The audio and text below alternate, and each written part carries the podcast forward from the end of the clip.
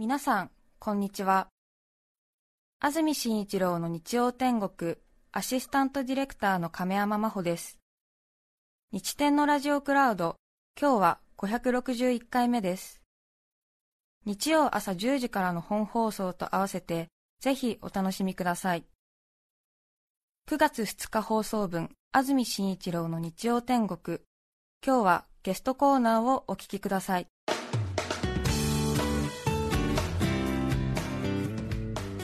それでは今日のゲストです石井正則さんですおはようございますおはようございます。よろしくお願いいたします。石井正則です。お笑いコンビアリとキリギリス時代の2005年8月以来ということなんですけどもそうでしたか。アリとキリギリスはもうないんですか？ないんですよ。あらもう、えまさにこの出させていた、前回出さええコンビで出させていただいた直後ぐらいから活動を休止して、えですか長いこと休止してて、えなんか、なんとなくお互い別々でやろうかみたいな。えはい。言ってて休止したら気がついて11年ぐらい経ってたんですよ。そうですか。活動しないうちに。えで、ん？これ、コンビで活動してた期間の倍数になっちゃったんですよ。えそうですね。ああれ？どうする？ってなって、じゃあ解散ということにしようかって、じゃあはい、円満解散して。円満解散ですね、だから2年前になるんですかね、解散したのは、ええ。実際に。そうですか。石塚義行さんは何やってらっしゃるんですか今は僕、わかんないです、僕、全然わかんない。そうですか。もうだからその活動休止していたえ期間にえはい。あ2、3回しか会ってないんですよ。あじゃあそれぞれのお仕事しててええ。で全然会ってなくて、はい。一度会ったのが五反田駅のすぐそばのドラッグストアで、え夏でしたね。あのボディシートってあるじゃないですか、ええ。あれを真剣な顔して2つ選んでる石塚君を偶然見かけてっていう。それ。それがすげえ久々の再会だったんですよ。それ本当に偶然じゃないですか。はい本当の偶然でした。本当の偶然でした。驚きましたねあれは。はいな どっちがいいかそう悩んでどっちがいいかなで、で、何やってんのって聞いたら、びっくりしたっつって、えほんで、何やってんのって言ったら、その2つのボディシートの、ええ。こっちがすごく気持ちいいんだけど、スースーしすぎてしまう可能性があるんだけどこっちがあんまり気持ちよくなかったら嫌だなって、すごい2つ持って悩んでたっていう、そうですよね。ちょっと痛いぐらいのあのスースーはちょっときついんじゃないそうね、か嫌なんですよ、あれ。そういうすごい日常を垣間見てしまったという相方その。うですか、はい。い、やボキャブラ天国とか見てましたんで。あそうですえね、出させていただいてました。昆虫大戦争割とキリギリスで。はい、ええ。いろいろなコピーがあったんですよね。そうですよね。遅れてきたルーキーブーマーはいさんとか。石井さんはもう、はい。俳優の仕事もね忙しいでしょうしそうですね。今はナレーターもおやりになって、はい、いろいろやらせていただいてます。ありがたいことです、あと自転車の番組も TBS ラジオでありそうまですすね。ミラクルサイクルライフという番組やらせていただいております。TBS ラジオでこの後日曜日6時半から。そうですね。ね。石井正則さんのプロフィールを紹介します、はい。1973年昭和48年生まれ45歳。神奈川県横浜市のご出身です。94年お笑いコンビアリとキリギリスでデビュー99年にはテレビドラマ「古畑任三郎」で俳優デビュー現在はナレーター司会者としても活躍自転車や喫茶店巡りなど大変多くの趣味をお持ちでも知られていますはい。本当に多趣味ですよね、なんか、すぐやり始めちゃうんですよね。え気になるとやっちゃうんですよ。で、結構やめるんですよ。えは僕だからこれでもかなりやめてる方なんです。あの、趣味始めて、ええちょっと合わないなと思ったらやめる。あはあそれを、すぐやってすぐやめるっていうのを繰り返して、残ったのだけが今あるっていう感覚なんですよ。年間何個くらい手つけるんですか？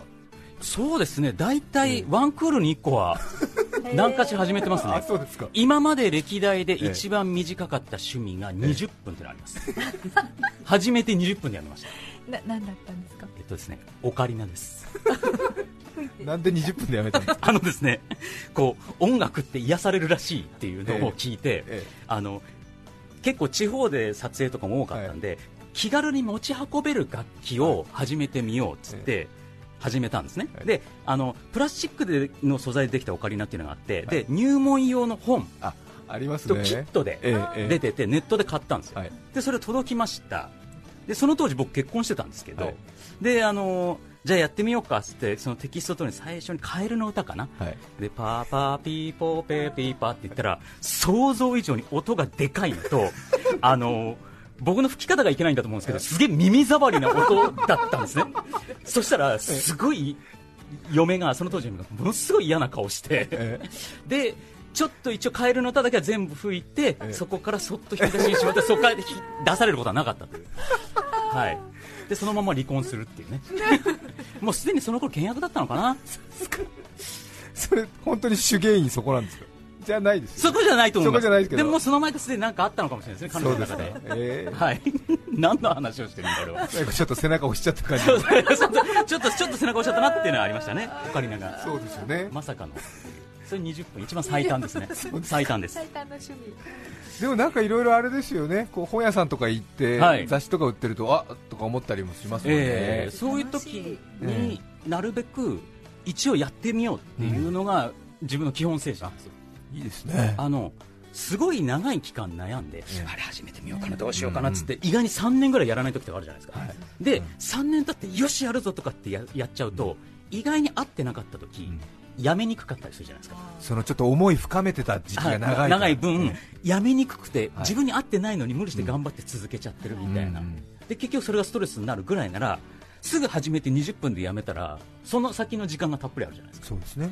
だからとりあえずやってみちゃう。っていう精神でなるべく始めるようにしてますいやいいと思います。何でもやるね何でも挑戦。ね。ね。なかなかね年になってくるとちょっと大きくなってきますからね、そうなんですよ。だからなるべくそこは自分の身を軽くしてなるべくやろうワクワクしますね、うん。その方が。そうなんです、うんうんちょっと街で気になるお店あったら悩まずとりあえず入ってみるっていう。はいそうですね。よね。入ります。もう絶対入っちゃう様子見とかしないで、はい、扉は開けます、これまでも喫茶店巡り時計ミシン編み物漢方養生指導士はい。いろいろありますね。そうですね。漢方指導士ってのもあるんですか？はい、これあのたまたま体調崩した時に、ええ。漢方のお薬を飲んでみたらすごい体調良くなって、えそれから、えーこういうのがあるんだじゃあ勉強してみたいなと思ったら検定試験があったんで検定試験を受けたらなんかそのままなんか授業を受ける講座とかがあるってことを知りそのままなんとなくずっと入っていってへ初級取って中級取ってで漢方養生指導士中級ってとこまで取りましたね。じゃあちょっと症状聞いたらこれがいいんじゃないなんてアドバイスがある程度はできます。できると。はい。はあそんな石井さんが最近気になってるのが、ダカメラ。はい。カメラにそうですね。はい。駄菓子の「ダ」がついてダカメラ。そうですね。はい。これあの本当にダメなカメラという意味にとらわれがちなんですけどあの駄菓子感覚で買えるフィルムカメラっていう意味なんですけどはい。あのデジタルカメラ全盛じゃないですか今。そうですね。そうすると今もうフィルムカメラって本当に二足三門で売られちゃってるんですよ。中古カメラ屋さん。中古カメラ屋さんとかあと今断捨離だなんだっつってメルカリとかヤフオクとかってネットオークションとかそういったもので、本当に捨て値って言っていいぐらいの値段で売られていて、でもともとフィルムカメラ好きだったもんですから、はい。でそしたらえなんでこんな値段なのって言って、はい。買い漁ってるうちにこうカメラ好きの人たちと話しててもう僕駄菓子買うようにそういう安いカメラはい。買い漁っちゃってるんですよ、ええ。駄菓子カメラだから略してダカメラですかねわははって言ってたらだんだんそのダカメラっていう単語がこうフィルムカメラ好きの間であアンダーグラウンドでこう定着していってっていう格好なんですね。でも確かに一世を風靡しましたし、一世を風靡というか、もう当然みんな一家に一台持ってたようなもので、大変高価で、はい、それがデジタルカメラの登場で、一気になんか完全に使わないもののはい。ところにシュッと入っちゃいましたね。淘汰されましたからね、ですからあの今でもフィルムカメラの例えばライカとかそうい。った高級な感じの昔のドイツのとかは今でも高値で取引されるんですけど、そうじゃなくて本当にうん。安住さんがおっしゃったフィルムカメラ昔ながらのご家庭に1台あったような感じのやつっていうのはもう本当にあのもう捨て値なんですよ、うん。動くのにですよ、うかもうかわいそすぎて。そうですよね。中古カメラ屋さんとか行くとあの段ボールにもうバシャって入れられてて、うん。もうどれも1個100円、300円ですとかっつってあそうですか。売られちゃってるんですよ、でも子犬が捨てられてるような感覚です、自分好きなものしかするそうですよね。ああ、かわいそうって言ったら救出するっつって、え買ってるうちにどんどん増えていっちゃった。いや本当そう。本当デジタルカメラの登場でフィルムカメラ、特に家庭用フィルムカメラははい、レンズ撮るわけにいかないですもんね。そうなんです、それでええ結局プラスチックとかでできてたりするんで、それぐらいの時代のってもうで電子基板が入っちゃってるんで直せないんですよね、一回壊れたら。うん。あのもっと昔のそのさっき言ったドイツのライカとかそういうカメラは全部機械のゼンマイでできてるんで、今でも修理できるんですよ、はい。なので価値が下がらないっていうなるほど。ことなんですけど。でも動くから使ってあげようよと思ってそれをこう昔の駄菓子が懐かしい感覚で、はい。昔これ友達ん家にあったやつだなんつって使うことを楽しむ文化自体をダカメラと呼んでるんですけど。だからこのカメラがダカメラですってことではないんですけどねさてそれでは、はい。石井正則さんにこの素晴らしきダカメラの世界紹介してもらいます。まずは一気に紹介します、この素晴らしきダカメラの世界その1とにかく安い。その2絶対今年始めるべき。その3むしろインスタ映え以上の3つです。さて今もお話ありましたが、はい。とにかくと安い。にかく安くなっちゃってるんですね、もう本当数百円です。結構でも当時は、はい。さ4万9000円とか、はいそうですね。まさにそのぐらいの価格帯でした、えはい。あの家にあるファミリーコンパクトカメラなんて言い方をしますけそうれども。ですよね。ちょっとお父さんの持っているあのちょっと、はい。カメラらしいカメラから使い勝手が悪いんで、ワンタッチカメラがあって、はい。で高機能な、はい。もう押せば撮れるというような感じのカメラにだんだんなってった時期のやつっていうのは本当にそうそうですね。やっぱ4万今日いいくつか持ってきたんですけど、これ僕一番大好きな、はい。富士フイルムオート 8QD 縦横というカメラなんですけどもこれは当時の値段で4万5800円。これは、えっと、僕は400円でした。うわ、はい。400円手にました。ちゃんと動きます。いやーまたいい形してますね、はい、もう昔の家にあったよね、こういうの、これ1985年に発売されたものなんですけれども、もう本当に可愛い子ちゃんで大好きなんですよね。シンプルですね。はい、もう本当におせばあのオート 8QD のオート8っていうのは8つのオート機能があるっていう意味なんですけど、はい。そのうちの一つが、わえーまあ、自動フィルム装填、自動露出、自動オートフォーカスとかそういうのの8つのうちの8つ目がですねあの自動で開閉するっていう機能なんですけどボタンをパチッと押しただけでもうレンズがバッとカバーが開くっていうのをオー。トだって言ってるんですけど閉じるときは手動なんですよ。閉じるときは自分の手でこうやって閉じなきゃいけないんですそこら辺のアナログ感とかも可愛いわけです。そういいですね。このアナログ感がもうたまらなく可愛いわけですよ。はあいやちょっとこいいですか、はいどうぞ。懐かしいですねこの大きさとこの重量感。はい。結構プラスチックなのにどしっとしてるそうんなんですよね。ですよ。どしっとしてんですよね、今なんかこの重量感ないですね、えちょっとなんだろう、持ってみてうんください本当だ。想像のうん。2倍ぐらい重いですね。そうですよね。はい。見た目より重い。結構しっかりしてるんでもこんなですよ感じだったな、はい。前。ですね。ちょっとねプリッツより小ぶりな箱、はい、またあの音がね結構うるさいんですよ、シャッター切ると。今、フィルム入ってないんでシャッター切ってみますけど、もうはいこの巻き上げ音、はい。今、巻き上げ音ってものがないわけじゃないですか、そうですそでそううですそれがもう、ガシャウィーとかいうのが、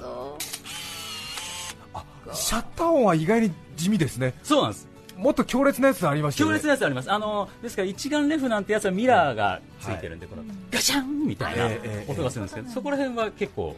おとなしいんですけどこれまた好きになるといろんなカメラによってそのシャッター音が違うんで、はいこのシャッター音はダメだなとか そういう話にもなってくるっていうもうマニアの世界ですね。いや縦横ってついてますけどこれは何の機能を売りにしたんですか？これはもう世界初そして世界でこの1台だけの機能なんですけれども、えーフィルムカメラってこの当時のって日付が入りますよね、オレンジ色で入りましたね、はい、オレンジ色で日付が入りますね。右下に、はい。でも縦でも撮っとこうかっつって、はい。縦に構えて撮ると首を横にしなきゃいけない日付になっちゃう。ところに日付が入るじゃないですか、これはためカメラが縦に構えられてるか横に構えられているかを感知して自動で。え縦に構えるとちゃんと縦写真の右下に日付が入るという機能がある。んですすごいことなんですけど。頑張った。頑張ったんですけど、はい。あのあんまり必要なかったんでしょうね。あのこれが出た半年後ぐらいにはもう普通にオート 8QD っていう縦横って機能のないバージョンが出て、えー、とそっちに取って代わられたみたいです。はあ。考えたんだけどあんまり喜ばれなかった喜んですよね。ばれなかったんですよ。そこはいいよってなっちゃったはい、もうしかもこれはあの1985年に発売されてえ1985年というのは、えー阪神タイガースがえ掛布岡田バースで優勝した年なんですね、大変な年だったんですけど、えその年のえ9月に、ええ。ー阪神タイガース優勝記念モデルというのが出ました、えー縦横に。縦横のもう黄色でタイガースのマークが入って本当だ。カバーも全部この阪神のカバーはいかにもタイガースってタイ感じの。ガースって感じなんですけど、でもこれ、えー、と資料によると1985年9月に出てるんですよ。えでも9月ってペナントレースの優勝が決まる時期じゃないえですか。そうですよね。だからその前には作り始めてないと絶対間に合わないですよね、はい。だから優勝決まんないのにもうすでに作り始めてたんじゃないか説があるんですよ。ですね。はい。きっと優勝関係なかったんじゃないですか、もう関係なかったのかもしれないですね。とタイガースファンのためにあのタイガースファンモデルみたいなの作っ形てで作って。ちょうど優勝ししたたぞーっつって優勝記念っていうことにしちゃえ。っていう、かなりこれ優勝記念モデルは珍しい、あいいですね、はい、これはいいモデル。でもこれはちなみに1円で買いました。え？もうじゃあタイガースマニアの範疇からももうこぼれちゃってるんですね。こぼれちゃってます。ヤフーオークションヤフオクで1円スタートで誰も入札せず1円で終わりました。そうかもしれませんね。で今この場にその縦横の当時のカタログを手に入れて、はいまあこの当時のカタログ、えー小泉小京子さん。が、イメージキャラクターを務めてるんですが、このカタログだけヤフオクで手に入れたんですけどこれが400円でした。こっちの方が高いはい。えー、そういうものそういうものなんですよ。お面ー白いだ楽しい世界なんですよ。だからこれもさっきのとりあえずやってみるっていう感覚で言うと、え安い値段で始められるのでフィルムカメラが。そうですね。だからぜひ皆さん気軽に若い方とかねフィルムやったことないって人にも、フィルムってこうなんかカメラって高いんでしょあの難しいんでしょ操作とかって言われますけど、これ簡単にできるのがあるんでぜひとも始めてもらいたいなということで。はあ。この素晴らしきダカメラの世界続いては絶対今年始めるべき。はい。これは何でしょうか？あのですねまあこの縦横に代表されるこの日付というもの。はい、この日付を入れる機能っていうのは僕は特に大好きなんですね、ええ。フィルムカメラならではな感じがして。そうですね。絶対入れたくなるんですけど、はいこれがですね、えー2019年、来年ですね。はい、までで終わってしまう機種がほとんどであるっていうことでええ2019年問題と呼んでるんですけど。この問題に直面してる人ってどれぐらいいるんですか？多分僕ぐらいですね。ね。気にしてるの僕ぐらいですね。むしろ写真好きなカメラ好きな人であればあるほど、ひあのアートな写真撮りたいから日付とか入れたがらないですそうからですよね。僕ぐらいなんですけど、ええー、と結構これは汎用のパーツが使われていたらしくて、ええどのメーカーさんも一説によるとエプソンさんらしいんですけど、その日付を入れる機能の部分っていうのはえ他社から買ってはい。どのカメラメーカーさんも自分のカメラに組み込んでいた状況なるほど。なんかねスマートフォンとかもいろんなメーカーのパーツの組み合わせがあるじゃないですかねええそういう感覚で入っててそのモジュール自体が大体2019年で終わりになってるらしいんですよ。なんでそこどうやってなんで気づいたんですか？ああの自分で日付設定するときですね。買ってって、はい、買った時は、ええ。なんかその電池入れ直したりすると、はい。また最初の販売された85年とかになってるんで、で、で、で、で、で、で、ボタンを押していって、ええ。こうやって、で、行き過ぎちゃう時とかあるじゃないですか。そうですね。16年とかにしようと思って、あ、17年まで行っちゃった。あ、じゃあ、どこまでじゃあ戻んだろうって言ったら、19年の次はもうすぐ85年になっちゃあら。う。で、あれって言って、あ、これ19年前しかないんだって言ったら、で、こういうふうに駄菓子のように買ってるじゃないですか。はい。そしたらまた設定することがたくさんあります。よね。えうみんな、あれ、どれも19年。で、どれも19年、これも19年みたいになってきて、うんっつって、もうネットでガチャガチャガチャガチャ調べて、そしたらどうやら、その汎用モジュールでということらしくって。いう。だから、東京オリンピックをこのカメラたちで日付を入れて撮れないんですよ。本当だ。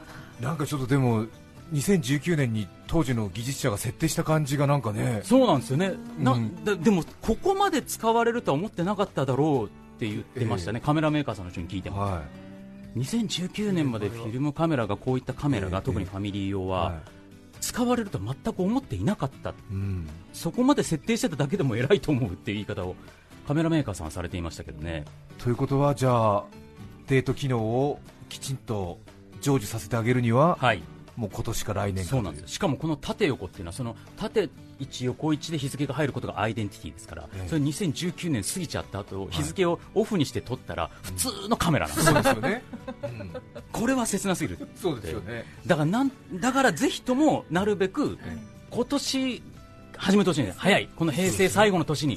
またその2019年が平成が終わる年であるっていうことのえまた運命とかそれ終わった次の年が東京オリンピックであるという感じとかがもう自分的には切なくて、そういうことも含めて哀愁が漂っちゃってるんですよ。は最近梅ジャムがもう生産が終了になったとか駄菓子の世界もなんかね、いろいろ変わってきてるじゃないですか、そういうのとシンクロしちゃって僕ねもうこの俺泣くと思いますよ多分。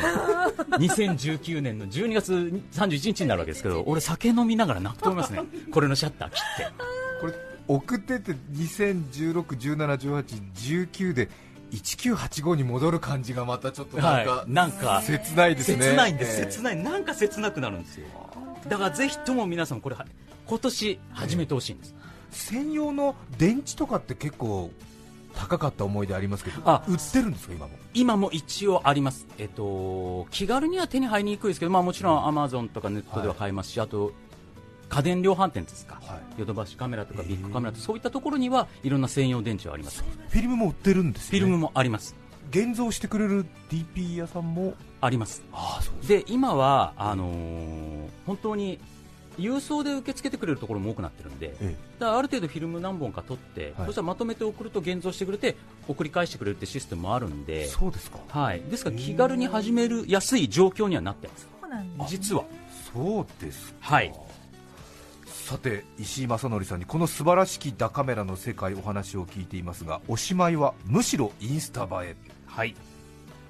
これはダカメラでインスタに上げちゃうってことですか？そうなんです、あのー今申しましたあの現像に出すと、昔はこう L 版なんていうえ小さなサイズに紙に焼いてもらうって形でしたけれども、そうでしたそれが今はですね、えー、とデータにしてもらえるんです。え？あそうですか、はい、あの紙にしなくていいです、データでお願いしますとかっていうとええ、場合によっては先ほど話した郵送して送ります、はい。で LINE の ID を送ると、え自分の LINE にその現像した1本36枚取れてるええ。36枚のデータを、はい。画像データを LINE のアルバムに送ってくれるってサービスもあるらしいです、ええ。僕はやったことないですけど、そうしたらもうそのままそれをインスタに上げられるんです。よ。ですね。はい。手は軽。手軽なんです。今でプリント紙にしない方が安く上がるんで現像代も、え低く抑えられるんで、はい。ですから意外に気軽に始められて、ええ。今の時代に合ったやり方もできるってことなんですよね。ね。インスタツイッターに上げられます。確かに。あそうか。フィルムだと勝手に紙焼きにしなきゃいけないんだと思ってたから、はい。でスキャンしてどうこうしないとインスタとかに上げられないか面倒くさいんじゃないかみたいになるともうもう送っちゃって出したらもうそのままデータになってますからちょっと写真の味的にはあれですねデジタルカメラの失敗しないようにこう自分ではい。見ながら撮って、全員が全員そこそこ完成度のある写真っていうのがはい。ちょっとつまらないですもんね、そうですね。それそればっかりがこうインス上がっているええ。インスタの世界で急に割とどうしたこの写真みたいなのが意外に思い出に残ったりするしすごくいい写真だったりするんですよ。すよね。思いっきり失敗してる写真の方が良かったりして誰か目つぶってる方がちょっと面白かったりするんで ですすよ。ねいいんですよ。大変にいいんです。そして今は机の上にもう一台出てますが、これは何ですはい。か、これがですねコニカ乾杯というカメラなんですまさにこれで熱海で撮ったんですけど、はい。あのーこれはですね珍しい機能がありまして、はい。えーボイスレディーズモードというのを搭載しておりまして、はえっとですね、要するに大きな声を出すとあえ。それに反応して自動でシャッターを切ってくれるんですえそんな最新機能があった。この当時あったんですか？あったんです。え今もカメラがあああ今シャッター切れましたね。えそうボリュームが小さいボリュームだとこうなんですかあの近所の仮想大賞みたいにはい。ペペペペペペペってライトがついてるんですけど、でこれが大きさがマックスになった時だけ切ってくれるんですなのでえっと、みんなで飲み会とかした時に乾杯ってみんなの声が大きくなった瞬間を切ってくれる。盛り上がった瞬間を常に捉えてくれる。オートで捉えてくれてるはい。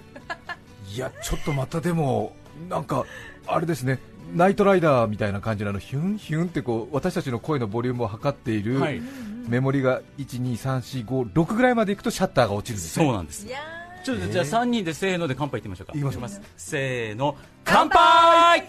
あら本当だ。切ってくれましたね今。へであのその回が割と人数が多い時があるじゃないですか、はい。そうした場合どうしても画角に制限がありますから、A さん B さん C さんだったら A さん B さん C さん3人ぐらいしか映んないと。はい。でそしたら自動でこれ専用の三脚がついてくるんですけど、はい。シャッターを切ったら首をちょっとだけ振ってくれるんですよ扇風機みたいに。はい。でまた別のアングルを撮ってくれえ？るでまたべ真正面撮ってくれる。また左側を撮ってくれるみたいなことを繰り返してくれるんでそうですか。横全体。え人数余すことなくその場を映し取ってくれるという。えで出来上がりは結構いいんですかね？これ出来上がりがねはちゃめちゃです。ね 今今安住さんが盛り上がった時に。あのやっぱりボイスの反応がはっきりでかい時じゃなくてなんであれ？結構大きな声出してるけど反応しねえなって時に今お今かよみたいな時に反応してよくわからない写真が36カット36枚撮りでしたら36カット量産されるっていう。そうですよねそんなプロのカメラマンじゃないから、はい。もう決定的なところはなかなか難しいですよね、絶対ちょっと前かちょっと後ですよね。そうなんです。でもそれが逆に絶対自分で狙ったらこのカット撮れるかっつったら撮れそうにない写真を撮ってくれるんですよ。確かに、なんとも言えない、うん。その場の思い出が映ってる感があるんですよ。そうですよね。決め顔ばっかりじゃなくて、はい、それが決め顔ガンガンのインスタにええ。のバーってあの四角いのがダーって上がってる中にはい。急に上がってたら、えうん？ってなるじゃないですか。だからむしろインスタ映えするんですよ。なるほど。あー引っかか素晴るらしいですよ。それではここで一曲お聴きいただきます。埼玉県行田市コロちゃんのおばちゃんからのリクエスト。竹内まりやさんです。セプテンバ著作権使用許諾申請をしていないため、リクエスト曲は配信できません。引き続き、ゲストコーナーをお聞きください。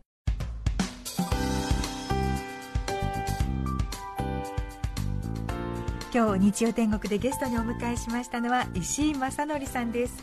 今日お話しいただいた石井正則さんの著書「ダカメラ大百科」が徳間書店より税別2000円で発売中です。駄菓子のように懐かしくお手軽に買えてしまうカメラが25台紹介されています。本のサイズが文庫サイズの A6 版で,、はい。で厚みのある320ページ、はい。ドラえもん大百科を思い出させるそうですね。そういったね怪獣大百科、ウルトラマン大百科といろんな大百科シリーズがあります。けどそうですね。そうですね。そういう作りに無理言ってしてもらいました。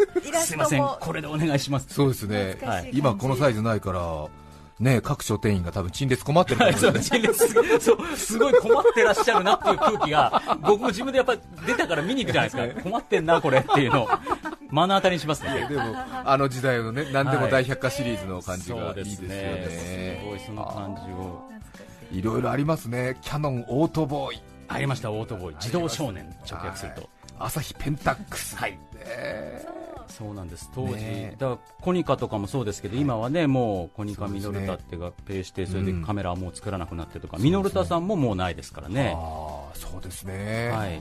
ですからそういうことも含めてなんか、うん。ヤシカ。ああ懐かしい。ヤシカというメーカーありましたね、あそったんですよ。はい。はあいやーこれはちょっともうはい、もう中村大百科を結構気合い入れて書きましたんで、えまあもう本当に昭和とかのベタベタなギャグとかそういう文章、その当時っぽい文章をなるべく書こうと思って、えナウなヤングとか、はい。そういう文章を使ったり、アベックにおすすめとか、ええ。そういう単語を使ったりとかっていう文章で書いてって、え。あのーキャラクターもはい。イラストもなんかその昔っぽい昭和っぽい感じにしてもらってっつってはい。結構凝った作りにしておりますね、あのカメラ全く知らない方でも読めるようになるべく書いたつもりではおりますので、すごいですね。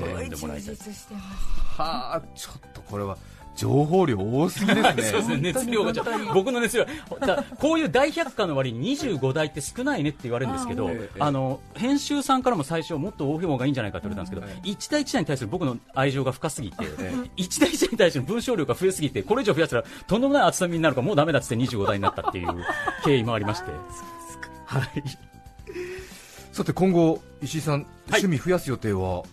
そうですね。あの今も増え続けておりますけれども、最近はまたこのダカメラじゃないですけどすごい安い値段で売られちゃってる、えー、と1970年代、80年代のチープな腕時計。あ腕時計。のえハマってんですよ、今。1000円とかで売られちゃってるんですけど、それもやっぱ。今日してるのもそうなんですけどあの穴デジっていうのが当時ありまして。あありましたね。下にデジタルがあっってて。アナログ、アナログ全盛でデジタルがガンって出てきた時に、サラリーマンの人がこんなデジタルの時計なんてできねえって言った時に、じゃあアナログとデジタル一緒にしますんでっつって アナデジっていうのを出して大ヒットするんですよそろばん計算機みたいな。はいそういう話です。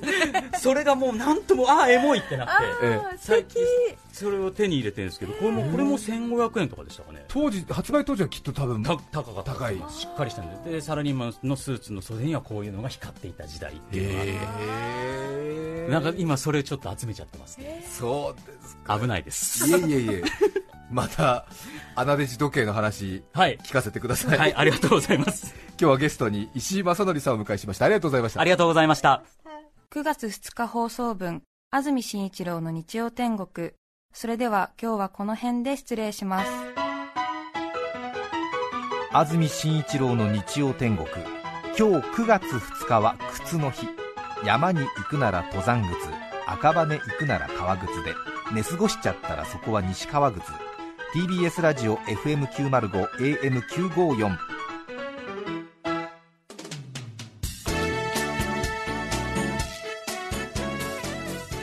さて来週9月9日メッセージテーマは習い事の思い出。ゲストは深夜航路午前0時から始まる船旅著者清水博さんです。それでは来週も日曜朝10時 TBS ラジオでお会いしましょう。さようなら。安住紳一郎の TBS ラジオクラウド。これはあくまで試供品。皆まで語れぬラジオクラウド。ぜひ本放送を聞きなされ。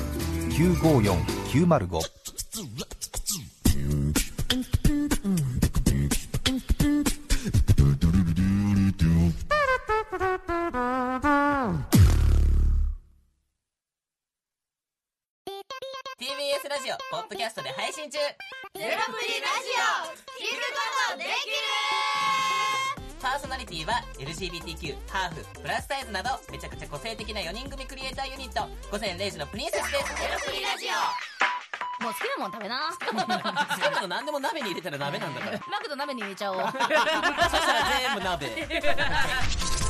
おならが出ちゃったことを何て言いますか？プリグランスバズーカにおしゃれではないよ。ゼロプリラジオ。笑ってるやん。こんな感じになります。笑い方海賊になります。おうち最後にこの CM 聞いてるみんなに一言。お前お前。なんで言ったとにかく聞いてください。ゼロプリで検索。ゼロプリラジオ毎週土曜午前0時に配信。それではポッドキャストで会いましょう。せーの。ほなまた。ゼロプリレディオ